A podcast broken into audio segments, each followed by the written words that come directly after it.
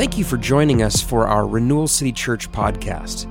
If you're looking for ways to get involved, join us on Sunday mornings at 10 a.m. at the Roxy Theater in Longview, or find us online at rcclongview.org. We hope you're blessed and that this message finds you well.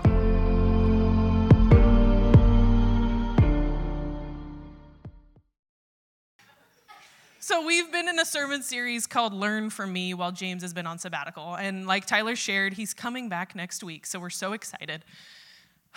But we're learning from Jesus, right? This whole idea is what can we learn from Jesus? And who knew it was so much, right? Jesus, that we could learn so much from. Just kidding. We've talked about rest, we've talked about being peacemakers, having mercy understanding the fullness of God's love, having compassion on each other, having empathy, and being kind. All of which on their own could really be a sermon series. Everyone has done an incredible job, they didn't pay me to say that. I, I really think they did a great job. Ryan, I'll, I'll get you. Oh, great, thanks. But if you haven't had a chance to go and listen to the whole series, I really uh, challenge you to do that. It's been awesome. Each person has been able to bring their own flavor into what they've learned from Jesus about each subject. The verse we took this idea from, learn from me, is out of Matthew 11, 28 through 30. I'm going to read it from the message. Are you tired, worn out, burned out on religion? Come to me. Get away with me, and you'll recover your life. I'll show you how to take rest, real rest. Walk with me and work with me. Watch how I do it. Learn the unenforced rhythms of grace. I won't lay anything heavy or ill fitting on you. Keep company with me, and you'll learn to live freely and lightly. Now, in preparing for this, I really loved that last part. You'll learn to live freely and lightly. Other translations say, My yoke is easy to bear, and the burden I give you is light. With a raise of hands, who wants to live freely and lightly? Like I do. That sounds fantastic, especially in this climate. Like, are you kidding me? Okay. How do we learn to live like that, though? How? This morning, we're talking about joy. Joy in the hopes that we might together learn to use what I think is one of God's greatest gifts. Oftentimes, the word joy is equaled with happiness. Happiness is a feeling based on our circumstances. The Trailblazers won. Woohoo! Pumpkin spice is back. The sun is shining. Maybe finally finding a pair of jeans that fit you just right. Whatever it is, you guys know happiness. I know you do. But it fades because our circumstances are not always great. The Trailblazers will lose, and this season they've done that a lot.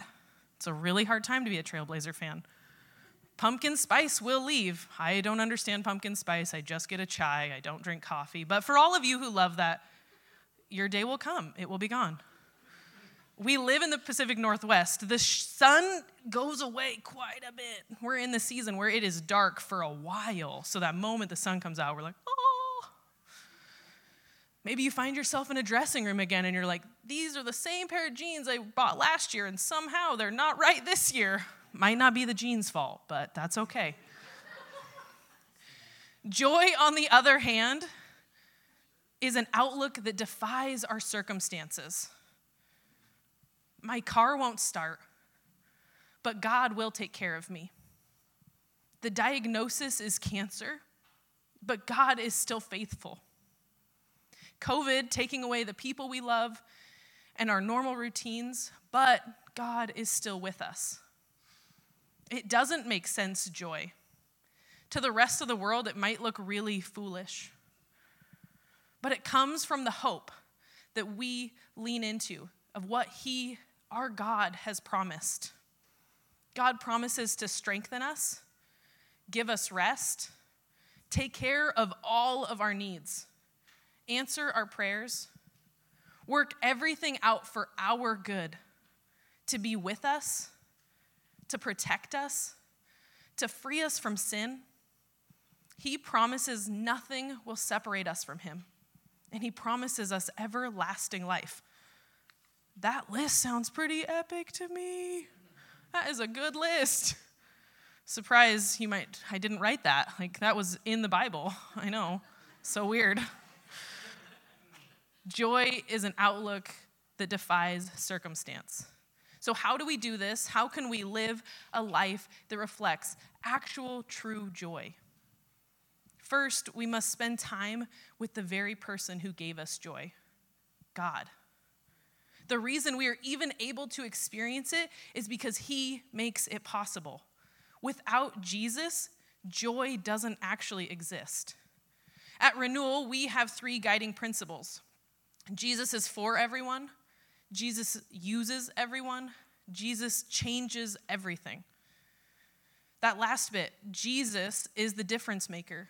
Jesus himself walked on this earth 100% God and 100% man. I gotta tell you, that is really a mind whoa. Just what? He was 100% man and 100% God, but we'll get there. It's fine. We just have to trust that someday in heaven we'll be like, oh, that makes sense. Right now, I'm like, I don't, I don't get that, but he did it. He experienced being hungry and thirsty, betrayal and pain, stress and exhaustion, just like us. So, how do we, how did he deal with all of that? He spent time with God. In Mark 6, after Jesus feeds the 10,000 with the fish and the loaves, he sends his disciples away to go and pray by himself. How often are we getting away and praying? Spending true one on one time with our Creator. I know I'm a mom of little ones, like, it's hard. Mom and dads with little ones, like, getting away? What? What is that? Who has time for that? We got to do all the things. It's a lot. But Jesus, the actual Jesus, while he was on earth, made time for it. So it seems like it's kind of important. Time with Jesus can look different for everyone. Remember, Jesus is for everyone. So maybe for you, it's not what it is for someone else. For me, I love it when a friend's like, Oh, I'll take your kids so you can have quiet time. And I'm like, Oh my gosh, that's the last thing I want. I want to like listen to some music, get some worship on, get my groove on. Being alone for me is like, that feels impossible. Maybe for you it is being in a quiet place though. Maybe for you it's the act of serving others through worship and song, getting outside, appreciation, appreciating what God has created. Just like a friendship, we put in time to get to know one another. Put in the time to be with Jesus, whatever that looks like for you. The fact is that we can't snap our fingers and change the way we feel. Can you imagine if our brains did work like that, though? Like, picture this scene a bear comes into your campsite, okay? It's there, it's looking you right in the eyes. And you go, Oh, that is a scary bear. I am going to feel fear right now. That is not how it works. We go, oh my goodness, ah, run. I mean, maybe someone's trying to fight it. You are not thinking about it. Your emotion just hits the surface. Emotion is entirely different than thinking. That's why joy is different. It's a fruit of the Spirit, it's an outlook that defies our circumstance. It's not logical. Galatians 5:22 says, "The Holy Spirit produces this kind of fruit in our lives: love, joy, peace, patience, kindness, goodness, faithfulness. We need to make space for the presence of God to do a work in us. It takes practice and time, it takes being intentional, spending time with God on purpose.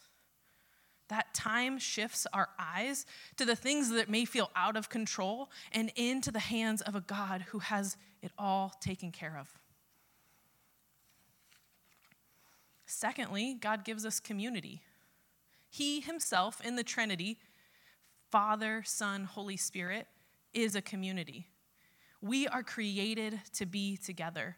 God created us to do life alongside one another. And he said it from the beginning in Genesis 2 6 It's not good for man to be alone. I will make a helper suitable for him. All throughout the Bible, we see this idea of togetherness. Jesus and his disciples, they went everywhere together. When Jesus sent the disciples out on the mission field, he sent them two by two. Even on the night that he died on the cross, he wasn't alone. There were two others on crosses next to him. God is all about us doing life together. Here, right now, at church, in this building, in this place, this is a place where people can come together with all of their crap, where we can be free to feel all of our feelings and meet each other right where we are, wherever that is. Sometimes joy feels impossible to obtain because your stuff is too much. Maybe the hope you have is wavering because your life is hard. This is where people, your community, steps in.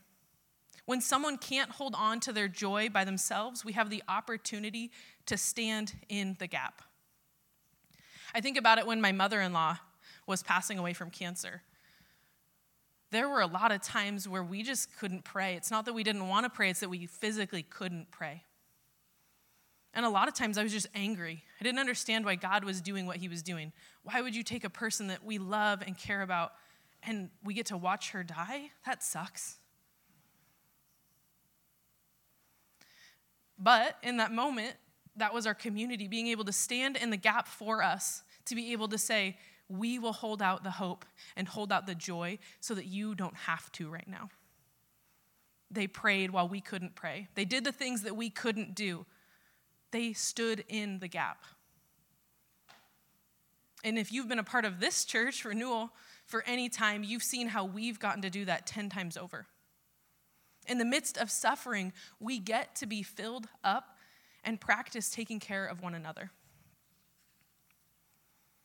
two people are far, far better off than one, for they can help each other succeed. If one person falls, the other can reach out and help. But if someone who falls alone, they're in real trouble. Likewise, two people lying close together can keep each other warm. But how can one be warm alone?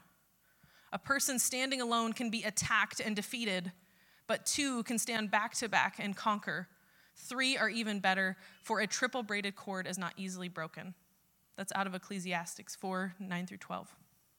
That right there is the power of community. So we find joy in God. We get to practice living out that joy together so that we can share it with the world.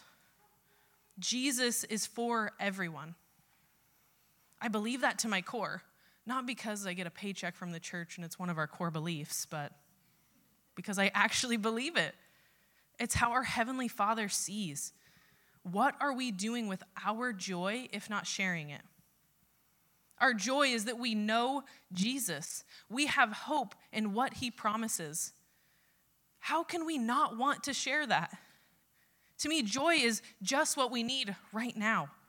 Out of joy comes a sense of purpose and hope. The power of joy is unending.